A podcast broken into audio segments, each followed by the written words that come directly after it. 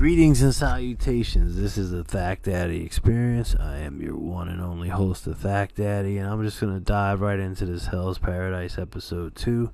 Uh, and this uh, episode is pretty fucking cool. Uh, it begins with Sagiri um, telling a story about how her father, uh, a Yamada, a Simon executioner, uh, decapitated dude who was telling a story. Um, and the dude didn't miss a beat even after his head was decapitated because uh, her father's spirit was at peace with his sword and didn't bring any fear and misery into the person they were decapitating because his focus was so balanced. That's some crazy ass shit. And um, you know, she's kind of in an existence where you know there's a huge shadow cast over her like for her father to be someone of that stature and for her and her clan to try to, you know, sort through being a samurai and, you know, having all this doubt and fear and, you know, she's even told that uh her swordsmanship is ruled by doubt and fear. So the selected prisoners are they're going to travel to Shinsenkyo and they're supposed to return with the immortality granting elixir. So this is sort of like a half-ass selection process, you know.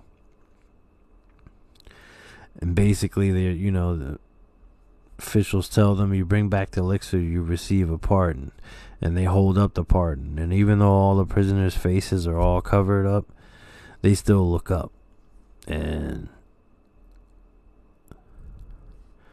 you know Sagiri's looking, and she looks at different criminals, including a guy named Adachi Mayagoro. And apparently, he was a fiend who only killed women and children and only did so for pleasure.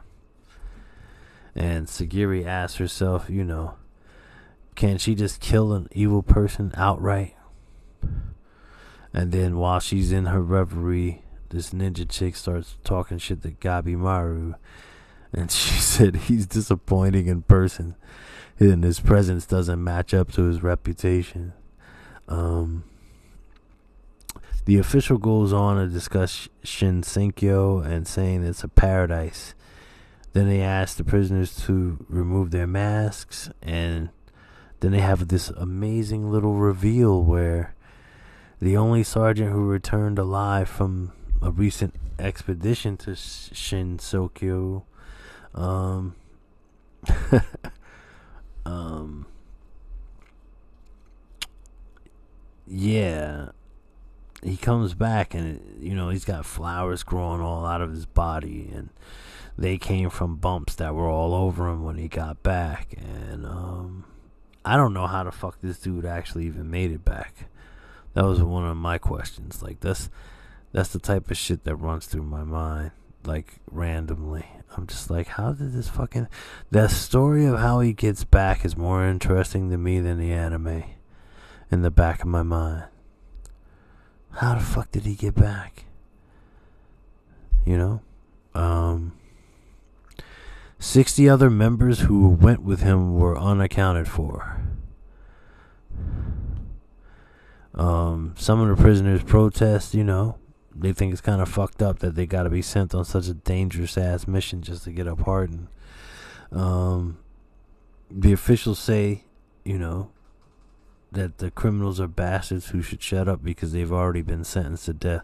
They're they're going to get to go to paradise and, and get a shot, you know, at actually freeing themselves, even if it's just one of them. So they have no rights and should shut the fuck up. So the official one of the officials says that you can opt out, right? And then uh, a prisoner gets pissed, says he's gonna leave, says he's not gonna go to this fucked up island and get, um, you know, turn into some fucked up flower monster thing, and then uh, he gets his fucking head cut off, and um, then the official, right after this guy gets his head cut off, it goes on. I say that you know, all the prisoners will be ass- assigned uh, a samurai, and uh, you know, they accompany the prisoners. And if the prisoners get out of line on that scary ass plant infested island, then the executioner will be right there to cut their fucking heads off. So, and if you kill the monitor, whether they, you know, or they die by accident, you can't get back on the boat to come back. So, that's really fucked up. And then, uh, you know, His Excellency, whoever he he is, because uh, I don't I don't know. I believe it's the Shogunate. I apologize. Well, the Shogunate guy, whatever the fuck. He uh, you know, says some shit. wow, I'm bugging out. I apologize. Uh yeah, His Excellency says that he wants it to be known that he wants the prisoners to reduce their numbers because there are a limited number of Simon executioners and there's limited capacity on the boat. So a prisoner looks around, he's like, yo, what you mean? Reduce our numbers?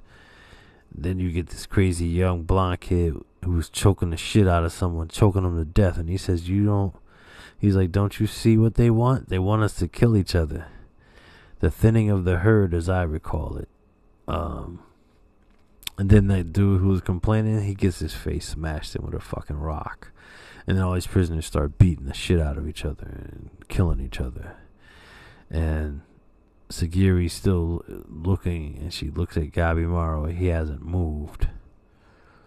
Um, man, Gabimaru was one of the red sealed prisoners. So the blonde guy was also a red sealed prisoner. And he's a, a, leader of a group of mountain bandits. Um, there's a giant whom people were hitting and stabbing. Um, I always forget how to say his name. It starts with a R. Rikuda, some Rikuoda. I, I don't know. I'm gonna try to sort that out. That's pathetic, but they don't say his name too often. Um, you know, Kuta. Um, yeah, I, am gonna figure it out. I apologize for being uh, brain dead on um, that particular character. I mean, he's seriously fucked up though. Roku Roda Nah, and I might have said that wrong, but that's yeah, that's the guy. That guy, he's seriously fucked up. But um, yeah, he was very huge. And then you see that female ninja who was trying to punk Gabimaru. She's fucking people up. And then uh, uh there's another guy, a massive master swordman who's just hurling people around like sacks of feathers. And um, this guy, Aizen Dono, he admonishes Sagiri, saying that, you know, the task that she she's been handed is not for a woman and, and that she is not possessed of the fortitude for this journey. And um you know, they go to a flashback of Sagiri when she was a kid and um and you know she's she's saying they, that that her clan only makes their living from the deaths of others like completely. Like whether it's testing swords or bodies making medicines out of the dead or beheadings and executions. This is the lifestyle of the simon clan. So while she's coming out of the reverie of that thought there's three prisoners who spot her and um as they're coming forward, Aizen Dono steps forward, but Sagiri puts up her hand. And you know, sh- she has a moment of fear and anxiety, and then she cleanly and deftly decapitates all three of these fucking guys. Um, then then it's kind of funny because Gabimaru gives a speech about how killing is not necessarily a requirement all the time, uh, that the act itself is simply not necessary, and then the other prisoners are like mocking him because you know on the one hand they're thinking he's not going to do anything, but then he's like, you know, well, if you're gonna get in the way of me getting back, you know, together with the one thing that I care about, which is my wife, then I'm gonna have to kill the shit out of you. And then this fucking guy loses his fucking mind, man. Like he's fucking jumping around, tearing people's throats out, punching holes into guys' chests, crushing their hearts. He's like basically doing a bunch of like Sub Zero Sasuke shit, and it's fucking insane. It's like it's a it's a show you gotta watch the action sequences like more than once, like because they're so complicated, like the movements and like savagery, and it's just very savage. Um, yeah, pretty much, man. That sets up, you know, when they head over to that island, and that that island shit is, uh, that's where things get real kooky. But I mean, him going off like that in this fight, it's crazy. Um, and it happens so quickly. Like initially, I saw that second episode, and I really was, I was like, oh, okay, it's okay. Like, I didn't pay the proper amount of attention to it that I should have. And then when I did, I was like, oh man, like this thing's a little out of control, man. Like this show is seriously seriously shot out, you know? Like um I I, really can't wait for the I wish they I can't wait for the next season. Uh, I really um that next season is gonna be something else, man. Cause this blonde kid, he's out of control, man. Like that guy, seriously, he's fucking nuts. Like if they do this show justice and stick to the manga, it's gonna be fucking great. Cause thus far, it's fucking amazing. You know, like and I'll and I'll say this again too, and people might think it's corny. I know they're doing a live action TV series of Harry Potter, but you know they just need to do a fucking anime. And literally, they could just follow the books. You just draw the shit. You got the characters. Boom, that's it. And it would be great. I mean, I think it, it would. You know, they should have did it years ago, but doing it now would almost can't be guaranteed like a hit. But doing it live action, it's like, nah, I don't know about that. There's too, you know, I, I don't feel like it's something that that needs to be remade already. Like, maybe you just need to invest in new creations instead of just trying to like find a, a IP and then milk it to death. You know? But anyway, so these fools end up on this fucked up island, right? And, uh,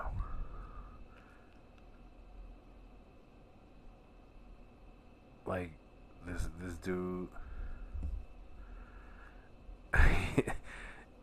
yo, his relationship, Gabimaru's relationship with Sagiri is really terrible.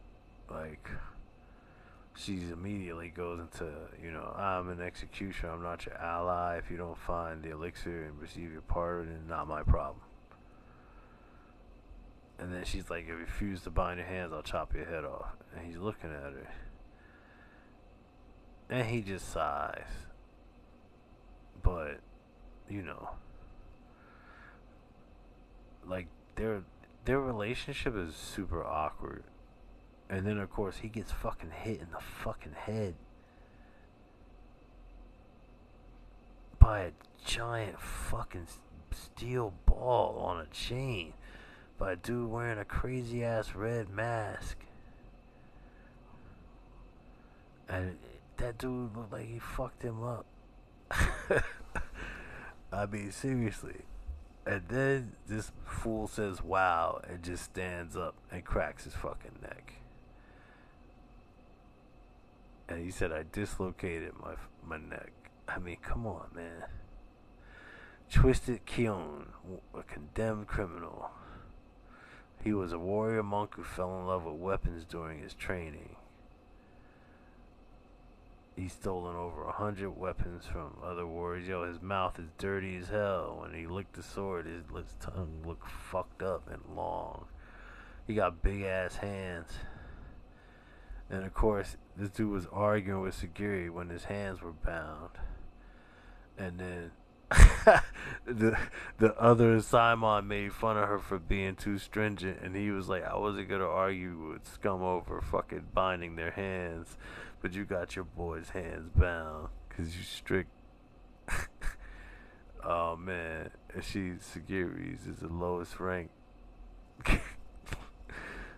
oh man, so this dude, he's mad that Gabimaru's ignoring him and calls him stalwart which is an awkward word for it. But he's now he wants to do his weapons test and use Gabimaru. he keeps licking all his weapons though. It's kind of gross, and he's got a lot of scars. He just this fool just called this guy a pervert too. Like they're talking, and he's like, "Dude, are you a pervert or something? Why you keep licking your weapons?" He didn't say the part about licking your weapons, but he, why would he say that? Like he's like, "Are you a pervert or something?" You know, like like he be bugging, and this dude was popping shit, and he was like, "Yo, I'm gonna kill this fool." Oh God, this bitch still with the binding your hand thing, and he gets hit in the head, and still, she's so annoying. Oh man, he's hitting him with all kinds of shit. A steel ball again. He fucking smashed his thing over his fucking head. Oh, now he going just he gonna launch everything at this nigga, right? But oh shit, I don't think that's gonna work. Like he just launched this motherfucker. Oh you see all the weapons coming towards him, and then, oh shit. He just kicked that shit right through this fool's chest. And he kills this motherfucker with a single blow. Oh, well, it could have been. Oh, he's up. He's ready to get busy. Oh it looks like this is going to be a real fight. And then you see a little creepy butterfly. Some oh wow, oh wow, oh wow, oh wow. You beat the fucking shit out of this dude, man. He fucking put like every fucking weapon he had in his own ass.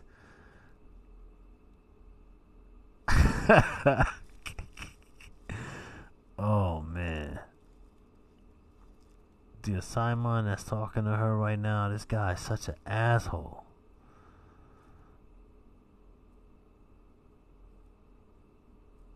Like for real. It's out of control, man. Wow. People kept plotting against each other killing each other on this island. So right away, people are dying. Oh, they made a good point in this show. Oh, the blind Isama. This chick tried to seduce him. That went really bad for her. Oh man. Yeah, seriously. The show was crazy.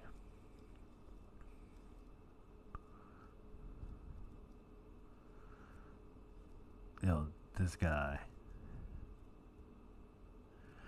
Oh, Rokuroda. Fuck that eye patch dude up. Oh. He motherfucking flat and shit. Oh, that dude's nasty as hell. Be eating people. Oh man, this island is vicious. And Chobe, that blonde kid. Oh man, he's tearing people apart. Oh, see that blind Asaemon? He killed the chick trying to seduce him. The ninja chick, this other dude, he's dead too. Hattori's messenger, the shogunate. Oh, the shogunate's gonna get down with the new Iwagakure, which is the clan that uh, Gabimaru's from, and they're supposed to show up. Uh, but they don't show up in this first season. Just him. You know? But these fools are crazy. That Rokuroda dude, man. I mean, he's an actual giant too. It's fucking stupid. And of course, you gotta see again. You gotta see this dude. He's holding him as a baby with blood, the blood of his dead parents on his sword. This guy's like in his blood and is in his head. And the island looks so beautiful too, man. And now these assholes are fighting each other. And I mean, she's super lucky. Like they're clashing swords, and I mean, she's definitely skilled. Uh, he refers to her clansman, the, the guy I said was a dickhead. Um, plus, he's worrying about finding the elixir and having to deal with the Iwagakure, so there's no hatred for her. She's just in the way. She's like his impediment to getting to his wife, so you know he's trying to be ice cold because he's called Gabimaru the Hollow, so you know there's a certain reputation he he has for being cold blooded, but really he was just doing what he was trained to do, and he's hesitant to kill her, and she's hesitant to kill him although you know neither of them really understand why the other is hesitant. And he's like you know he should have been able to kill her. They're still fighting you know. This guy is having an internal dialogue that's upsetting him. And his wife says i think it's normal not to want to kill anyone. Um but you know, he's Gabimaru the Hollow, man. He's supposed to be able to kill people, right? But he's blushing just because his wife kissed him. So, it's a pretty weird story, if you ask me. She says to him, You're not your old self anymore. So he's a fucked up character going through some transformations. And it seems like she's a catalyst for him to transform you know, he experienced emotions after meeting her.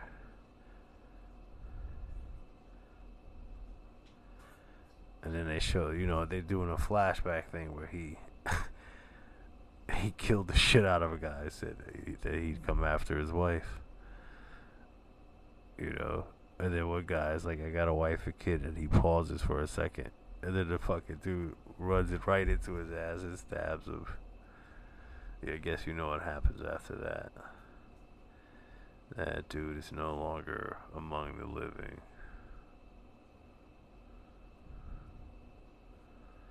But, you know, he's gonna want to kill this chick. He let her go again. Like, there's numerous times in this fight where he lets her go.